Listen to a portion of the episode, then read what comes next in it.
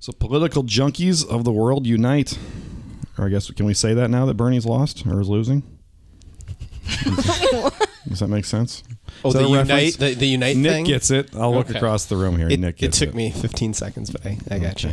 Well, we're talking politics on this podcast, and I'm struggling because Laura's not with us, and she's usually my go-to on how to open these things because she has such a, a knack. Yeah, she's for- great. She is. So maybe this episode will maybe never start because we don't have Laura here to kick it off. But God, what would What would Laura say? I don't know? I'm trying. To, I, do? I don't know. What, what- hmm. she would look blankly at the microphone and say, "I don't know what to say." say- I feel like you can channel Laura. This can't be it. That was too good, Carly. she usually just she doesn't really make the intro. She just decides that whatever we have can't be the intro. And then she'd it go like- becomes the intro. Polling. No, that can't be the in- exactly like you said. That Yeah. can't be the intro, but she would say polling. Does Carly have a an, an impression for the rest of us? Yeah. Ooh. This is another episode. We, I don't we can't know. plug this into the intro. I definitely have one for. for Yeah, we've seen- Okay, my well friend you Joe got over to do here. that one. That's more visual. I You think. have to you have to see the hands and the facial Yeah. expressions. Okay, well that's another time we will we will have Car- maybe we'll really do a, a video podcast of Carly's impressions of Joe.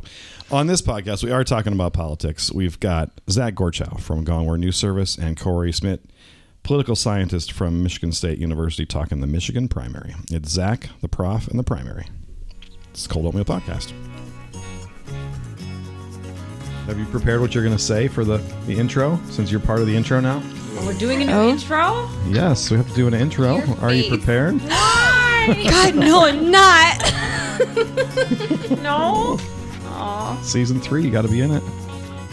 That's oh, probably what it was. So you already did it. It's already done. Intro over. Welcome to Cold Oatmeal, a podcast by the Resch Strategies team about PR and public affairs. Really. I was distracted staring at Joe's cold oatmeal. Yeah, well, it's He's here got it on his. It's, on his it's desk always right now. here. It's always here. And by the way, the the, the ratio of like fruit to disgusting is like one to ten. I mean, It's got some disgusting stuff and some fruit. Yeah, it's There's like nothing disgusting. One disgusting. part What's fruit. what? What in there is disgusting? I don't even know what's in it, but it, it looks like cucumber mash and maybe a couple of chopped apples. Did you have Burger King for breakfast? What was your? Say that! Welcome back.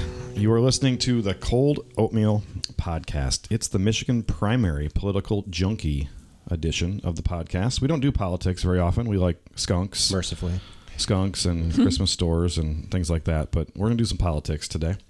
Um, my name is Matt Resch. I'm owner of Resch Strategies. We are the the host of the Cold Oatmeal Podcast. We bring you this little this little podcast every other Thursday afternoon. We have a little skeleton crew here, the, the staff, a little bit like the Democratic primary field at this point. skeleton crew, um, you know, a little more meat on the bones than the, and about a 40 year age gap, but we've got some folks here. So, Nick, why don't we start with you? Hi, Nick. Nick's here. Nick's here. Stephanie Vancouvering. Joe Pesci. Yeah, so we're missing Laura, we're missing Nikki, missing Carla, Carly. I had this whole thing planned out that I wanted to go around and identify who in the, the Democratic primary field each of us would represent, who we would be, what personalities we would have. Which, at the time I thought of this, there were enough of them to match up with all of us, but now we don't have that many. Nick, we talked about this yesterday while you were gone. We had you, you were going to be Joe Biden Uh, thank you. because only my only ra- my only I'm rationale senile and- my only rationale was that it was because you're tall, okay, and he strikes me as tall. that works. Steph, you were gonna. Steph was really mad. She came blazing out of her office when she heard me say that you were gonna be Elizabeth Warren. I really don't like Elizabeth Warren. She talks like she just found weed and porn in the nation's bedroom, and she needs to scold us about it, and that makes me bananas. Which is why I thought you might be just like Elizabeth Warren. I was thinking this morning about you, Joe, because I know I pegged you as Pete Buttigieg at first because you're young and preppy and kind of a know-it-all Ivy leaguer. I am. well, pretty much all those things. Yeah, sure.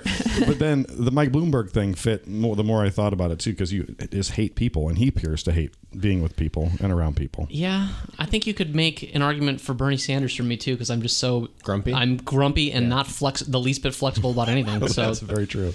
But you're not a communist. no, but this is like personality. Okay. All right. stuff. So yeah, I'm I'm versatile. I could I could I could go a lot of different ways.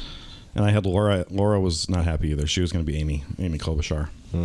Only because Laura kind of deals with our interns, and, and I thought, you know, Amy, Amy has thrown staplers or something at, at her staff. I, I could see Laura throwing a stapler at Carly. I wonder how Laura's hair would fare in a blizzard. Uh, who would you be?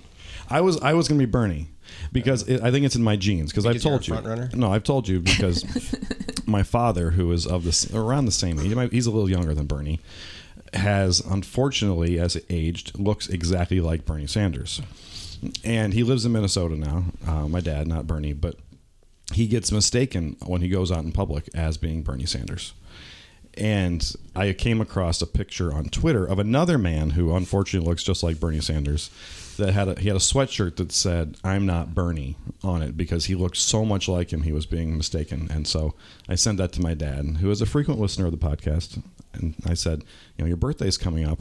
I'll have to I'll have to track this sweatshirt down." So I thought, just because it's in my genes, and in 40 years I may look like Bernie Sanders, I thought I would just be Bernie. Would your dad be pleased or offended if, if uh, when we post this episode, you included side by side pictures of? Bernie I don't think he would be pleased. himself? My sister and my mother find it hilarious. My my dad not not as much. But- right. Well, don't do it then. So let's get into this. We are going to talk about politics. This is we are coming to you uh, this morning. It is the Wednesday after Super Tuesday. Uh, we are a handful of days before the Michigan primary, and we have two political geniuses in the room with us. Zach Gorchow making his 18th appearance on the Cold Oatmeal podcast. Um, he has his own chair. Um, the, he is the executive editor and publisher of Gongwer News Service. Zach, good to have you back. It's great to be here. And Cory Smidt, the associate professor and interim chair of the political science department at Michigan State University. Cory, you were on about a year ago with us. I think after you wrote an article about the the, the anatomy of the swing voter, Yes. and so you also, and I want to get to this in a little bit. And I know I think Zach has some questions about this too, but you like to make predictions about turnout and how many people are going to show up to vote at the polls. So we want to I want to ask you a little bit about that. I'm trying that. Yes. You're gonna try and you're dabbling, dabbling in that. Okay, so here we are. So, um, I had written down 45 minutes ago a question about Mike Bloomberg, and in the 45 minutes since I typed the question, he has since dropped out of the race. So who knows? By the time we're done, Elizabeth Warren might be out too. So this is an evolving conversation. Uh, we'll keep our we'll keep our phones on to see if we get any text alerts, but. State of the race right now, Cory. We'll start with you. We're coming out of a big night for Joe Biden. Clearly, um, Michigan is a handful of days away. How do you how do you look at the state of the race going into the, the Michigan Michigan primary? Well, I I'm a little intrigued by the absentee voting and the early voting, um, in terms of how many votes have already been cast. There's a lot of talk about what's out versus. Um, so there might be a lot of these sort of are predicated on, you know, since Super Tuesday and the reaction to Biden, it looks pretty good uh, for him, and especially since I don't think there really there was an assumption that Sanders would do well, but just on campus, there was no mobilizing for Sanders on campus compared to four years ago. And I think that's partly because of the you didn't need to register a vote a month ahead of time this time. And so there wasn't near as much of the organization push. So, I mean, it was seeing to me already that the youth vote wasn't clearly or consistently uh, for Sanders as opposed to Clinton in 2016 as in, in this year. So, um, I mean, I'm sort of. It makes sense now to say that Biden is a favorite to win Michigan. I know that wasn't like the sense like a week ago. Right. I mean, I, when I when I invited you on this, but when I invited you, I think it was in January. So let's Yeah. let's have Cory on right before the primary. And at that time, it was like, yeah, this thing, you know, But it- Biden's thing. And then a week ago, when I invited Zach, I'm like, well, Sanders is going to be the, the the. And now a week later, Yeah. we're back. But all the polls, I mean, of Michigan in between that time weren't targeted towards primary voters, so they had it usually a lot younger, uh, and they also didn't really have a stronger um, racial component, racial minority component that you would expect in the Democratic primary field. So they were kind of tilting towards Sanders already. Uh, so the more recent one that we just saw um, was targeted for Democratic primary voters. That one matched more what we'd expect to see and that favored Biden over Sanders. So, and that made sense. I mean, it, I, I didn't think Sanders was as far ahead in Michigan as people had him. Okay. Zach, what do you thought? I mean, if you were to look at it, you see Sanders, of course, had his incredible upset victory in Michigan four years ago when he beat Hillary Clinton, when a series of, of uh, what could be loosely described as polls uh, showed Hillary Clinton up by anywhere from 20 to 25 points. Um, and then Sanders ends up winning. So, coming out of Nevada, the third state to hold a, a primary or caucus this year, Sanders wins big. Uh, Joe Biden has no wins yet. In fact, he's done pretty poorly, especially in the first two states. At that point, you think, boy, things probably bode pretty well for Sanders here. He did win here four years ago. He has his committed grassroots organization. Biden has almost no presence in the state. I mean, he does have the endorsement of Detroit Mayor Duggan, which should not be totally dismissed, but, you know, no ad spending, no sign of a discernible organization for him. And yet, you look at what happened uh, on Super Tuesday, and Biden goes and wins states where he spent no money, where he did not campaign. Probably the most astonishing of which was Massachusetts, Elizabeth Warren's home state, where if anybody was seen as likely to win, was Bernie Sanders being from a neighboring state, and you have a, a big progressive vote in Massachusetts. Instead, Biden wins there. The same in Minnesota. He never campaigned there. Um, so, you know, I think if you're the Sanders people, I think there's definitely reasons for worry because if you look at a number of the states uh, where he did either very well or won four years ago, he may be winning but is doing worse. He's not getting the same percentage. Now, of course, there are more candidates in play this time, um, but if I were the Sanders folks, I would be concerned about the same dynamic occurring here that. Um, you know, he may not get the same type of, you know, enthusiastic, passionate support that he did against Hillary Clinton. Um, Why do you think that is? I mean, I just think it's very difficult to have a second act in American politics that, you know, it's hard to, ma- you know, when you're on that rise upward, it's so exhilarating and exciting and you generate so much passion and excitement that now, you know, people are in the Democratic Party, they're familiar with Bernie Sanders and he hasn't really done anything to broaden his coalition. It's pretty much other than Latino voters. He's clearly broadened his coalition there, but as far as trying to reach out to more of the like center left quote unquote mainstream Democrats or you know what we know to be mainstream Democrats. He hasn't done that. In fact, he's you know continued to antagonize them, and they're clearly saying thanks but no thanks.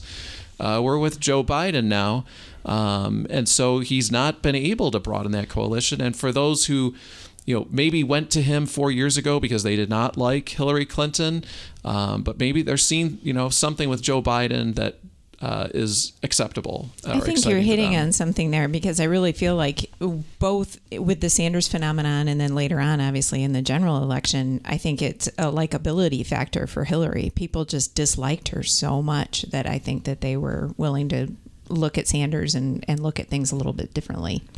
Do you think that at this point stage in the game, Bernie needs Warren to get out? I've seen a couple people speculate this morning that that in places like Minnesota and in Massachusetts, where Bernie and San, or Bernie and, and Warren voters are kind of the same far left, that she is now taking votes that would have that would have gone to him, and he would have been able to win Massachusetts and Minnesota if if she hadn't been on the ballot. So, I mean, there's two things here, right? So the delegates are portioned if you get over 15%. So it's really if Warren gets over 15%. And then uh, that takes away from his vote. Uh, there's another thing where I don't think she is getting near the pressure to come out uh, from the party insiders because they recognize that she's in some ways helping things. Um, so, yeah, he does. I mean, there's other things too, like certain states switch from caucuses to primaries. Uh, you know, he traded off reducing the role of super delegates in the process with a switch to more primaries. So Minnesota was caucus, and more now it's primary. So there, he, there are little sort of changes in the format of the race that have also made it a lot tougher. Um, and if it if it's just him versus Biden, he will do better just based on the math of right. how allocation works. So you have to get over 15%, and then it's divided based on that. And it's also based on you know, based on congressional districts. And Sanders not winning in states like Michigan, where you have heavily concentrated major, uh, majority minority districts, uh, Sanders can actually win bigger in these like like the fourth. Or, I mean, these districts that are not heavily African American, and tends to appeal to his set. Um, so by not having a third person in the race, it definitely benefits him. Do you think? Do you think a week from now, or I guess next five days from now, Warren will be on running in Michigan? I mean, it's so hard to get into a candidate's Check- everyone check your phones. Is she still um, running? you know, one of the stories I read this morning was that you know her team was you know understandably very dispirited after this, but at least so far we haven't seen the kind of story we saw with Bloomberg. We haven't seen Elizabeth Warren returning to Massachusetts to reassess the campaign.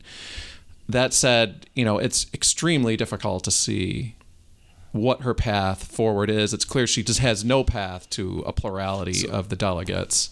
Yeah. Um, you know, I, I don't know. The only rationale would be to try to, you know, basically what John Kasich did uh, four years ago, where you decide, you know, I'm going to, tr- you know, keep some delegates to try to give me some type of a role if, you know, one is available down the road at the convention. We saw how that worked out for John Kasich. It didn't.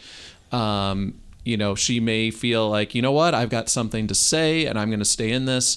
She has enough money to hang around for a little while, but the money is going to start drying up.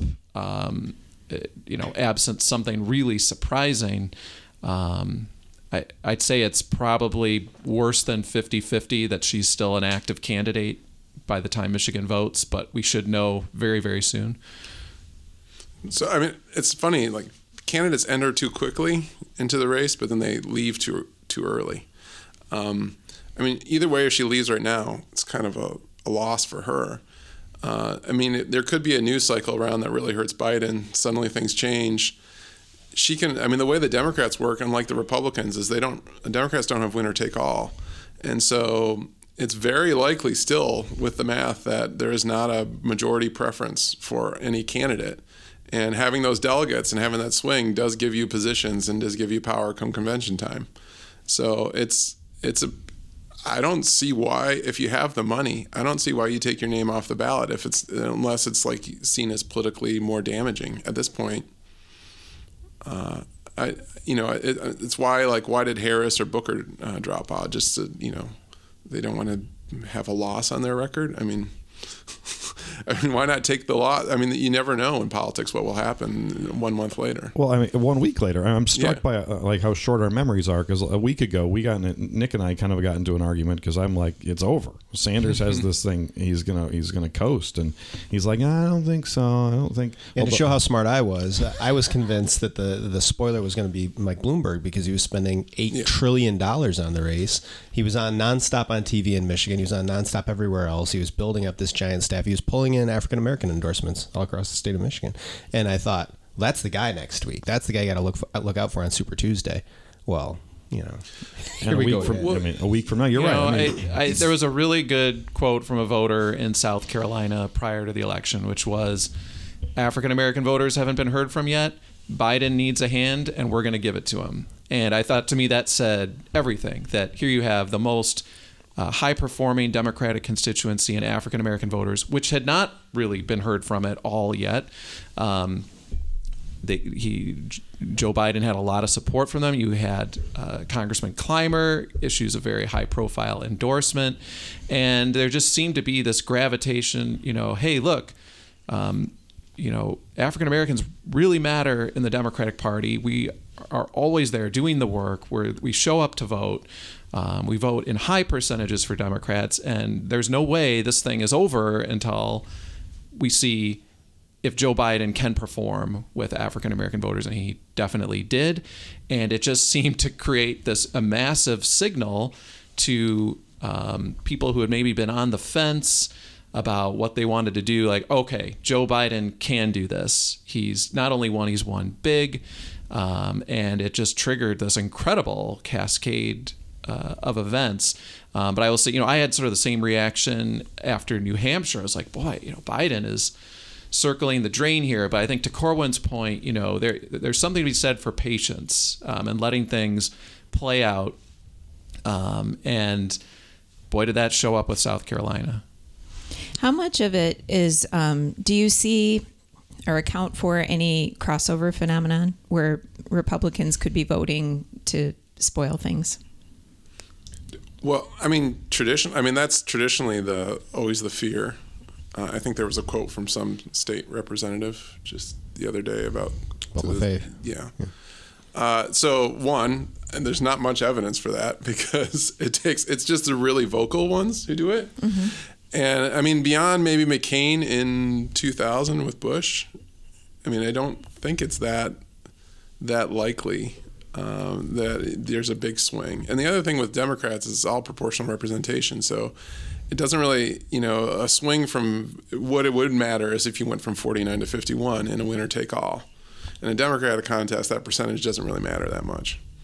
So in terms of spoiling the primary, um, yeah, that's. I mean, I still think what's interesting about just to revisit something about Bloomberg is that um, the early voter percentage is and his his early targeting of Michigan may pay off still and hurt Biden. And so on that proportional representation scale, he's going to take away votes, and Biden and Sanders will look pretty even. Uh, so if he gets up to 15%, that's largely going to be taken away from Biden, uh, th- those delegates. We'll see. I, I there were there were three interesting things I, I found last night, and maybe this plays a little bit into the turnout modeling. But one was the, the African American vote showing up, and it seemed to be um, a block um, from state to state for Biden.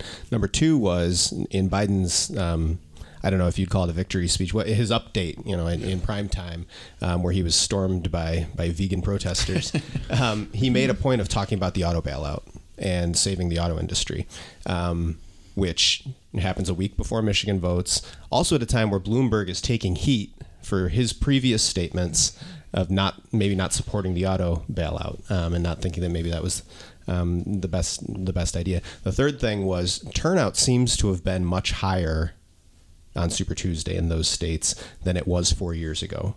Um, I, I haven't looked state by state, but the, the states I was looking at much, much, much higher, um, which to me, if I'm Donald Trump, scares me um, if I if I see a Joe Biden coming.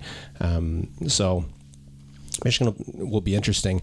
I th- I wonder if that um, the auto bailout issue, if they've got some some numbers, they've got some polling, they've got something. There's a, a union play. Um, if if Biden's working that in and he sees a weak spot in Bloomberg um, on that issue.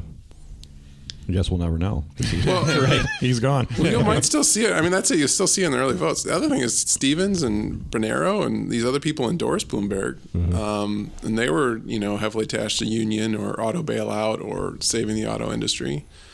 Um, I mean, I got I have some not great surveys out, but I do, and the people who don't like either party like Bloomberg. um, I mean, among the most party conflicted, Bloomberg is like a top candidate for them. Interesting. Uh, I mean, that's hard because Bloomberg's not a very likable guy. So, um, so he does do significantly better among those types of people. I don't know where those people are exactly, but that to the extent you can find it, he does look better on those people. So it's the Joe, the, the grumpy person who is just dissatisfied with life, really likes Mike. Yeah, I mean, there's a lot of those people in Michigan. So I, I mean, I kind of, I kind of buy it. So, um, you know, they just feel disaffected on both ends, or you know, um, so I, I can, I they're older. They, they would just want someone in charge. I buy it. Perot, I mean, you just look. I'm, so I'm just going to be looking at Perot votes, and. Uh, and Bloomberg votes and seeing how those those match up. You know, I think one thing to really watch with Michigan is, you know, Sanders completely rewrote the idea of how to win a statewide Democratic primary in Michigan four years ago. The idea that someone could lose uh, the Tri County area, Oakland, Wayne, Macomb counties, uh, and win a Michigan statewide Democratic primary would have been preposterous. Uh, but he won with such uh, big numbers in the rest of the state um, that he ended up uh, overtaking Hillary Clinton, and her whose performance in those areas, while she won them, wasn't as dominant as uh, they probably needed as they needed to be. So I think what's going to be interesting is you know, Biden, there was some signs in a state like Oklahoma where I believe he won every single county. Uh, it's a fairly uh, white, uh, working class state by and large. Does Biden make inroads out in outstate Michigan that Hillary Clinton did not? And if he does do that, he is in really good shape because uh, I think it seems clear He's going to do very well in the cities in Michigan that have large African American populations. Uh, there are signs based on what happened in the other states that voted last night that he will do very well in a place like Oakland County, Western Wayne County. Um, you know, those are you know big suburban areas that he seemed to do very well in. So um, I think there's a lot of pressure on Sanders. You know, he um, if Sanders were to lose Michigan, uh, it will be a, a very significant uh, prestige blow. Again, as we've talked about, this is about delegate accumulation in the end, and you know maybe the delegate math isn't terrible as it you know for Sanders, but it would be a psychological blow for sure. It was a huge part of the Sanders progression uh, four years ago, his big upset win here. Um, it had sort of been not assumed, but he, he had a favorite status, I think, coming into this. And now if Biden just sort of sweeps in here with momentum and not much of a ground campaign and ends up winning, um, you know, it, it, it will really uh, hurt uh, Sanders going forward, I think. Yeah, I saw in the, in the Politico morning newsletter they mentioned that Michigan, the Detroit News poll that you talked a little bit about today, that has Biden up, and it, it was just a, a brief mention, but it said, you know, Sanders. Another bad news for Sanders is Michigan, a state he was expected to win, is now polling for for for Biden. So you're right. I mean, that was the conventional wisdom that that he would be doing. He would be doing well here. And one thing too to keep in mind is it's this race and politics lately whipsaws so quickly. I mean, I, we were just talking like Biden seemed dead after New Hampshire. Um, you know, Sanders seemed ascendant. Uh, Buttigieg came out of Iowa with momentum, and it all went away so quickly.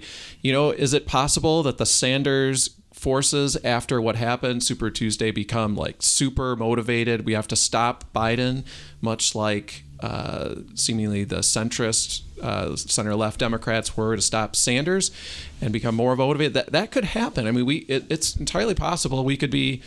Uh, looking at this next week, it's like, wow, Sanders, you know, he stabilized. Uh, I, you know, that a lot of things could happen here. So I want to I want to Cory go to you. So you've we talked about you've dabbled in prediction turnout numbers based on based on the work you've been doing to prepare for this, and then I don't know did you did you're thinking first of all i guess what is your prediction for next tuesday as far as turnout goes? And does that change? Do you throw any models out the window after last night and and all that or how does this work? Okay so i don't have like race centric predictions. So what what we're looking at is assuming like you look at 2018 youth turnout was historically high. So for a midterm election really really high. And so then if you break that down and you look at where they still are, they're still located in Michigan. These people haven't moved. A lot of them are still around.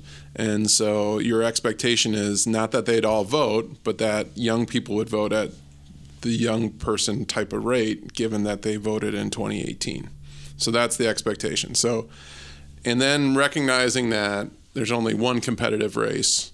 So the turnout should go slightly down so if it's 2.5 million, I have it right now at 2.3 million for this year, which is probably lofty, but that's based on record turnout. I mean, like 50 year level turnout in 2018.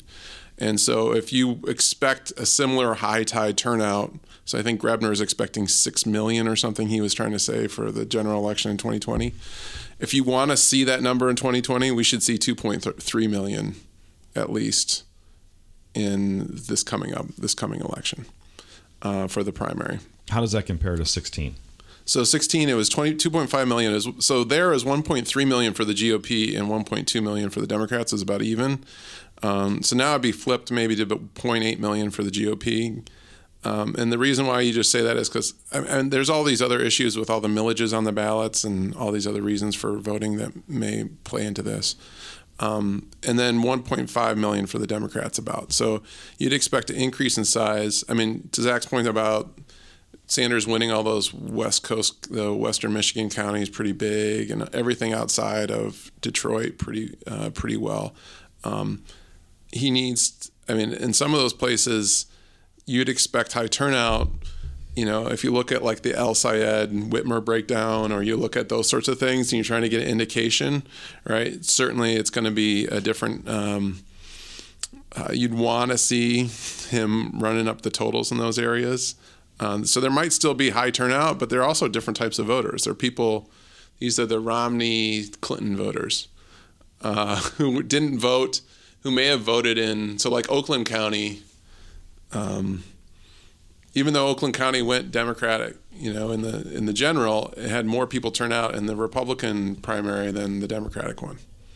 Right. So if you want to, if you are expecting Oakland County to do to trend Democratic again in 2020, you need to see like a 30% increase in turnout for the Democrats. So that's that would be a rough a rough target. So I gotta have you want numbers here? Let's see. So instead of 180,000, maybe more like 235,000. So on the in Oakland County, and that that same with Kent too. If you're thinking of these like Romney, uh, Clinton counties, uh, you'd have to look. Uh, you'd have to look at a certain 20 to 30 percent increase, um, and that might help Sanders, but may not completely because what's the story of who these people are who are switching over is more, you know, suburban moms or you know, there, there's sort of a, a stereotype of these types of voters who who've been turned off by Trump. So if there's a county, just here we are, we're six days away, and we're just sort of assessing the new dynamic. If there's a county in Michigan that I think I'm going to really watch for the Biden Sanders race, it's Kent County, and that's for two reasons. One, Sanders performed so well there four years ago. His margin in the city of Grand Rapids proper was unbelievable. He completely drummed Hillary Clinton there. But also, Kent County is one of these sort of potentially ascendant Democratic counties, a long-time Republican bastion.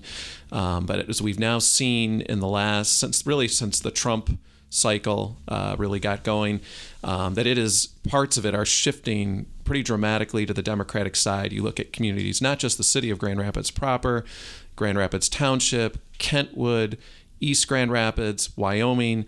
These are communities that are now more like 50 50 or even solidly Democratic these types of sort of ascendant suburban areas that are moving toward the Democrats are the kinds of areas that um, uh, Joe Biden seemed to do well in in other states. So, do those kinds of voters who really dislike Donald Trump, they are higher income, they have bachelor's degrees, and wouldn't be seen as your prototypical Sanders voter? Do they say yes, we're with Joe Biden? Because if they do, I think that's going to really cut down on Sanders' numbers in the primary. Conversely, if he holds serve and does well, that's great for him. And th- those voters are Warren, are like Warren's bread and butter too. So she really hurts him in this state, or Sanders, that is. So, uh, tell me if, I, if I'm right in this. So, one thing that I think is um, different between obviously 16 and 17 is there's a whole new there's a whole new voter out there Right. That didn't exist in 2016. This this voter that was created in reaction to Trump. Right. Right, and that's what you're talking about, Zach. You're talking about these Kent County folks who maybe were always raised Republican or really weren't one thing or another, but because of either affection or hatred for Trump, this it's this new group of voters that are kind of it's uncharted territory now to see how they act. Well, We saw two years ago a little bit how they started to act, but now how are they going to act in a presidential year? Right. I, I mean, I think the expectation is this carries forward.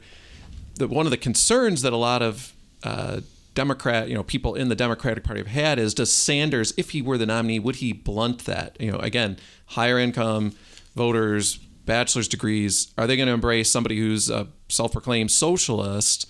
Um, that's untested and unknown. Maybe they would, but there's a lot of people who are worried they won't. Um, and you know, you look at the communities now that are represented by Democrats in the legislature. I mean, it's to me as someone who grew up in Troy, it's shocking. You know, Birmingham, Troy, Rochester Hills. Uh, these are all communities that used to elect Republicans to the legislature with 70 to 75 percent of the vote. They're now electing Democrats to the legislature. There's really felt like there's been this sort of 10 year realignment that's going on that got underway with the first Obama midterm in 2010, um, where Republicans made incredible gains uh, in white working class areas outstate, places like Monroe County, Bay County, Saginaw County, Calhoun County. Those all seem to have been consolidated to the Republicans by and large, but now the reverse has happened where these longtime Republican areas in the suburbs are shifting to the Democrats. It feels like a Biden candidacy largely keeps that going. Uh, the, the big question of Sanders is would he win back some of those white working class areas and would he be acceptable in some of these new areas. It would be if he were the nominee, it would be fascinating. It could either lead to uh, maybe a narrow Democratic win or a, a complete debacle, and that's what scares the Democrats so much. Right. So, I mean, I was always confused by what was going on in Michigan versus nationally. So there was this effort nationally among Democrats to win white working class voters back, and it seems like here, like people want to embrace the trend, right? I mean, they're like, let's win Oakland County, let's win all these places outside. Uh, so I, I'm still, you know, I, you know, there- there's a question about mobilization on some end, right? So there's, you have a 40 cent gas tax as, tax as one of the main sort of policy proposals of the Democrats locally. Um, that's a white working class uh, gut punch. Uh, so I'm sort of, you know, that's, I don't feel like Biden wins those voters back. Uh, but then the question is, does he, is there enough of a push on the, on the, right, on these Kent County uh, townships or these Oakland County uh, cities that, that really push it over? I got, I got, I mean, I'm sort of intrigued also on certain other areas. Like, I think there's a couple counties that track the best with the state in the last 20 years who aren't like big counties. So if you look at uh, Cass County, Dowagiac, or Wexford, uh, you look at Cadillac area, Wexford. Um, now they're more like on the Republican side, but the way they move is really the way the state moves. And so the question is, if you want to look also for maybe weakness in Trump, uh, look at those counties and see uh, how those how that balance in the primary turns out. There's a story. I had a, a friend who was long. You mentioned Cadillac. Yeah. Longtime Cadillac GOP lived up there. He's a legislative staffer now. Who when I think the establishment was just shaking their head and going, "What's this Trump thing?" Because remember, Trump did a rally in Cadillac, and I was like, "Why are you going to Cadillac?" And and this guy reported back. He said, "I have been in politics in Cadillac my entire life. I have never seen a crowd like this. There are lines lined up for miles to get into this gymnasium in Cadillac." And it was like, "What?" But that goes, Yeah. yeah. I mean, there's a lot of so there's there was a famous, uh, pretty popular book by a political scientist out in Wisconsin during the Scott Walker sort of trend, and it was all focused on resentment um, and sort of people believing that politicians don't understand what their way of life is. Uh, there's a lot of tracking with that with northern Michigan and outside Michigan areas, and their sense of just how not just like local Michigan uh, representatives from these burbs, uh, how they understand life here, and that Trump really is winning those people. So 2.3 million. That's your number. Yeah. You You're want to Kent? it? What, what, what did I say for Kent? I want to see. down. I want to see Break Kent go. Kent go to ninety two thousand for the Democrats. So this this is not saying like this is a failure uh, for the parties, but if you want to see, so if you want to believe these projections of five point five million or six million for the twenty twenty election, and you want to see youth voters vote at the same level uh, you would want to see that level turn out. So the one issue about Sanders not bringing out youth voters is, well, he brought. I mean, there were youth voters in 2016. They didn't kind of come out in the general, but they did come out in 2018. They voted in the Democratic primary for El Sayed. They voted, or I mean, I guess I mean, not just El Sayed, but I mean, they did vote, and they really came out and voted in the Michigan election in fall election. So if you want to see those voters come out, you need to see those numbers. And if not, it's not saying that one's bad. It's just saying that we're going to expect lower turnout. However, um, outside of 28, uh, 2008, 2012, and increased turnout in, Denver, in Detroit, um, the balance of turnout has not favored either party from election to election. There's been no swing, turnout swing. All the sort of swings have been swings in voter preference. So if you total up by like just the average party support of each city and you do turnout, it's not like 2016 was a demobilization of Democrats. It's it's been all swings. So um, even if you want to look at the turnout game, you can look at those numbers. But it's not like turnout game's the only thing in Michigan. Michigan's one of the few states where people are actually changing their minds about things. So if Kent County turns out 92,000 Democrat primary voters on Tuesday, Yes, then that tracks well for the Democrats in the fall. That would mean that we'd expect high, and that based on that's also in taking in the amount of support they had for Clinton in 2016. So that means that that's those people have switched over, and they're interested in the Democratic primary. So that's that's just a gauge right now. It's not an accuracy. It's just Right. saying if you want. Now, there's two reasons why you could say that's not going to be there.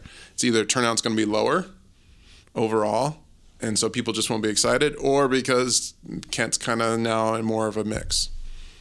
So there's two. You could you could have two explanations. And the turnout level you're saying doesn't predict who people are voting for when they turn out. Right. So there's there's total. I mean, a lot of the Kent County voters may just want to vote for Warren, um, the that sort of thing. I don't I don't know. I mean, there's I don't know what millages are on the ballot in Kent County. So I got I got one more question. Unless Zach, you've got anything, but I've got. So one one question. This is I th- impact of the new absentee law in Michigan. Have you seen your your, your prediction for turnout, uh, voter participation? Is that driving more people, new people, just same people doing it a different way? It makes it makes my data a little more noisy. So the the usual the I love noisy data. Okay, so the, the take on it is so usually like if you look at data we have in January of 2016 and you try to understand what the election is going to look like in in uh, November of 2016. Some people move, some people re-register. So 18 18 year olds probably increase about uh, what is it? 18 year olds probably double their size because they turn 18 and they register. So there's a there's a dynamic there that you sort of predict on. For absentee, you're kind of like, okay, let's and the early. You don't have to register. That's the other thing. So the absentee one, um, it may be that we just see a lot of wasted votes uh, in this primary, but I'm more interested in the amount of counting it'll take because the argument from political science is, is a lot of these mail-in votes for primaries are just eating up voters who would have showed up at the polls. Do you have any sense, any data from other states as to so all these spoiled ballots? You know, mm-hmm. clearly the Democrats in the last week have been doing all kind of, as much you know kind of earned media, public education as they can about it. If you've already voted for Pete Buttigieg, here's how to go vote for Joe Biden. Any any idea how many people are going to go back and fix that or change that? So, by the estimates that were just out, they had what is it? Only one percent. I think that had actually done that. There was one report about that. Who will go? Who have so who have already redone it. Uh, it. It takes two acts too, because you have to first spoil it, and then you have to foil, file another vote. So that's three times the effort overall of just doing one. I mean, that's three voting acts or talking to the clerk. So that's real. That's a lot to ask. Yeah. So it's just, I mean, just hold on to your ballots. just wait. I mean, people are eager. I get it. Like people want to say, like right away, I'm doing this and let's do it. But it's, um, I'm more interested also how long it's going to take to count, because Michigan has like one of the most decentralized counting systems in the entire country. And with all these rules and whatnot, it'll be interesting. I guess there's still play about whether we'll count ahead of time. Um, but it's going to be come November. I would be intrigued. I mean, it may be that the margin of victory in 2020. Another issue with absentee ballots is people make mistakes on them, so it creates higher, higher spoiled ballots. So we might actually have the margin of victory be smaller in Michigan than, say, the number of spoiled ballots. Hmm. Oh, my goodness. Because when you Can you in a- imagine the lawsuits and the Yeah, so when you send in an absentee ballot, it, I mean, when you vote in person, the Right. machine spits it back out and tells you this is you double marked or it didn't. So it'll be interesting. It'll be interesting to see that. Can we ask for predictions, or are we too highbrow for that? You go right ahead, Mike. Yeah, I want to know who. Okay, who's gonna? I got my prediction already. We'll take this. This is this is what I want to know. Who wins next Tuesday? Who win? Who's the, who's the nominee? What happens in Michigan in November, and who wins? Like the whole thing. Oh boy. Well, Let's do it. I Wanna think get crazy. Let's get crazy. Yeah, I mean, boy, I I felt like I had egg all over my face last four years ago. I thought Clinton would walk away with Michigan and Sanders won, but I mean, right now at this moment, it seems like Biden is in the best position to win Michigan next week. Um, I would expect it will be relatively close. Um, but I think you know Biden is probably better positioned to win Michigan. Uh, I mean, again, this could all change, but you know, It will. today, Tomorrow. if you look yeah. at the states that are still to vote and what the current trajectory seems to be, that Biden probably has a slightly better path to the nomination than Sanders. Um, you know, I do think Sanders is going to have to make some changes to try to broaden his appeal. I mean, I, I just think it's very difficult to get nominated as the Democratic Party candidate when uh, African American voters are so lopsided with um, your opponent. So I think that puts Biden in a in a good position. Um, as far as Michigan in the general election, um, I mean, I think it, it's only going to take a switch of a roughly eleven thousand votes uh, for the Democrats to win. You could, you know, a Democratic candidate could get that almost easily uh, if Detroit votes at any even get slightly more of its votes back that it lost, um, you know, in 2016. Uh, then you've also got the turned up numbers that I would expect out of Oakland and Western Wayne counties. For Trump to win Michigan, he has to not just replicate what he did four years ago, which I think is possible. I think he could get the same number of Republican votes as he did four years ago. He probably needs more, and that's I'm not ruling it out. It could happen. I just think there's a lot of paths for the Democratic nominee to get those votes. I think Biden probably they're probably easier for Biden to get than Sanders. I would you know probably put a narrow bet on Michigan going to the Democrats uh, this time around, but I think it will be tooth and nail. Absolute, you know, I don't think we've seen we're going to see a race for president in Michigan like we've I think we're going to see one like we've never seen one here before. Um, right now, I still think the Electoral College looks pretty good for Trump overall. Uh, you know, it, you could see it wouldn't surprise me if we saw the Democratic candidate, if it were Biden, win the popular vote by even more than Hillary Clinton won it four years ago, and yet still lose the Electoral College. I think Wisconsin looks like a really difficult flip for the Democratic candidate. Um, Pennsylvania looks doable, but after Michigan, Pennsylvania, the Democrat needs another state. Right now, I don't know what that state is. Uh, so I, I guess I'd say very, very narrow edge to Trump, but lots of twists and turns to come. Okay, you heard it first from There Zach. you Well, We'll have you back in late October for our Halloween, our yeah, Halloween it'll edition. yeah, Assessment. replay the tape. It'll be embarrassing, Yeah, I'm no. sure. All right, so let's say uh, one. So Biden has an advantage in that African Americans don't do early voting that well, uh, that much. So that's good, and that he's getting on momentum, and they're going to vote on election day. So that seems like a good turn right now. So let's just ride that momentum. Uh, but you know, I think the question is whether Biden actually has a majority of delegates come the convention time, and enough to sort of secure with the superdelegate thing. Probably enough to be the, the heir or the understood but that's going to cost a lot. Uh, the thing for Michigan that people don't understand is Trump's polling numbers have gone up since 2016. Is that his favorability numbers?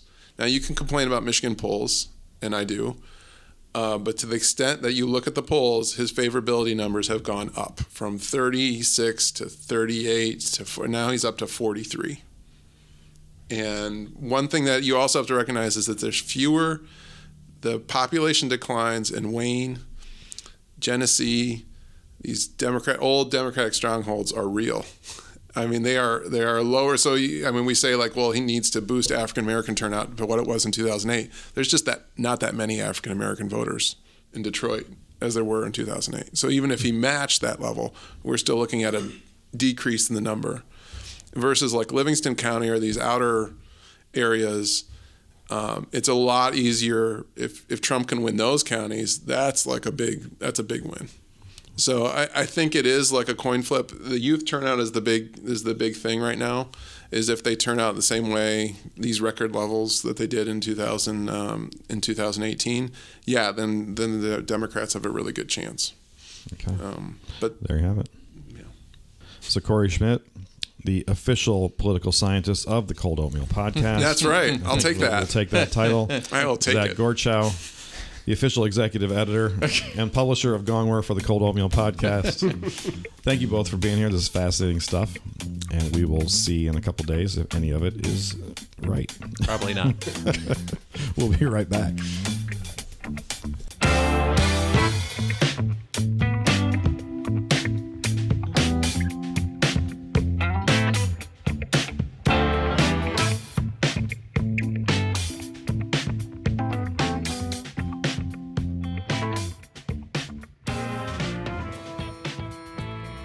Okay, so Nick, do you think any of the things we just talked about will still be true on Tuesday? Yeah, sure.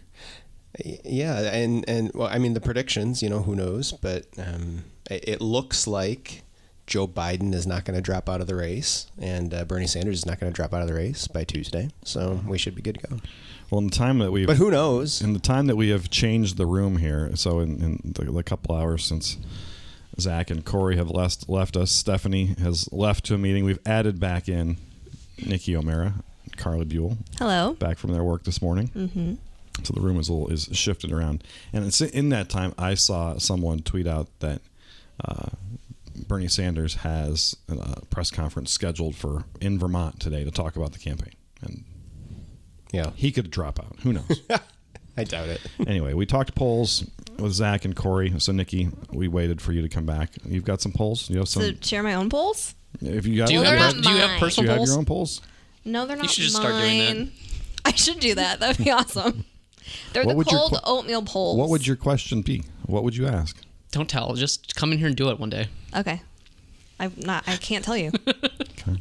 Way to go, Okay. Joe. We'll, we'll hear when she does it. Okay.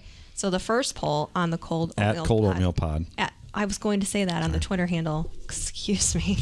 Would you jump a giant poisonous lizard with only a burlap bag? So this is reference to Sal. That's the right. skunk Sal, guy. the skunk guy, was on last time. Yes. He told a story about jumping a gigantic poisonous lizard with a burlap bag. What's what do we got? Um. So, eighty-seven percent said nope, they wouldn't, I'm glad people were honest. and thirteen percent said hell yes. So those thirteen percenters, I don't believe them. I think there's like one dude that would do that. There's there's only one Sal. they're very brave. That was Steve. You know, Steve was voting. He would. He would. yeah, I'm sure he did. and then the second one is flashlights that show dried pee on the floor. Good idea, bad idea, or the golden idea. Clever. Man, who, man, whoever writes these is a really clever person. We should we should find out who does that. We should. Fifty percent said golden idea, so They're onto something. Good. it was split twenty-five and twenty-five between the other Asher two. doesn't have a Twitter account, but he would have voted for that. Have you also. have, Have you you, bought looked into buying flashlight one of yet? those yet? I, have, I have not looked into it, but when I mentioned that these things existed at the mm-hmm. dinner table, Asher, y- y- the podcast people can't see me, but he went like this. He went, like his eyes got huge and his mouth dropped open. Like there's a light that will let me see mouse tracks. Like he was just that the idea sparks his imagination. So I'm I think there is definitely one of those lower grade lights in our future. well, you should tell Asher that shortly, the night the the Sal podcast came out, um, my wife and, and boys were driving around town doing things, and they put it on the car radio, and they were listening to it in the car, and um, they loved it. They loved the Sal stories. Everyone loves the Sal stories. We should have them do a regular segment. I would love that. and I would ask be Sal game for segment. that. And so they were asking, they were fascinated by Asher and him talking about wanting to be an animal control person.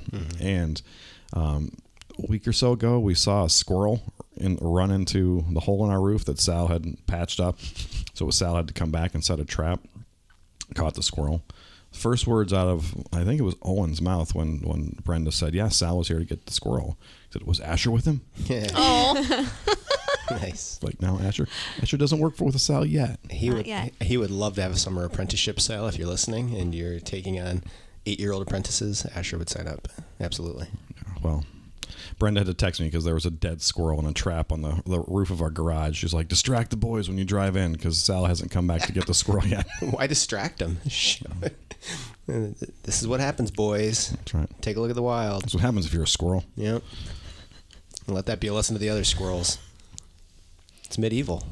Hang that thing out there for a couple of days. Warn the rest of the woodland we did see. It took a couple days for Sal to come back and collect him, and we did catch a squirrel like sn- coming over and sniffing the body to see. Mm-hmm. We didn't know if that was a spouse, a spouse squirrel, Oh, or a mama squirrel, Sad. I don't think squirrels. or maybe the dead, maybe the carcass was just in the way of the hole and it was trying to get in back into the house. probably But- more more like it's, it's The the, word carcass always makes me laugh. It's never not funny to me. It's a super harsh word. Write that down. Carcass. Why does it make you laugh? I don't know. I just I, I feel like we could come up. I feel like pretty quickly with a thousand different uses of the word carcass that, that shouldn't make you laugh. Uh, Right. Well, I'm pretty terrible. I mean, none of this should be surprising. Okay. On that note,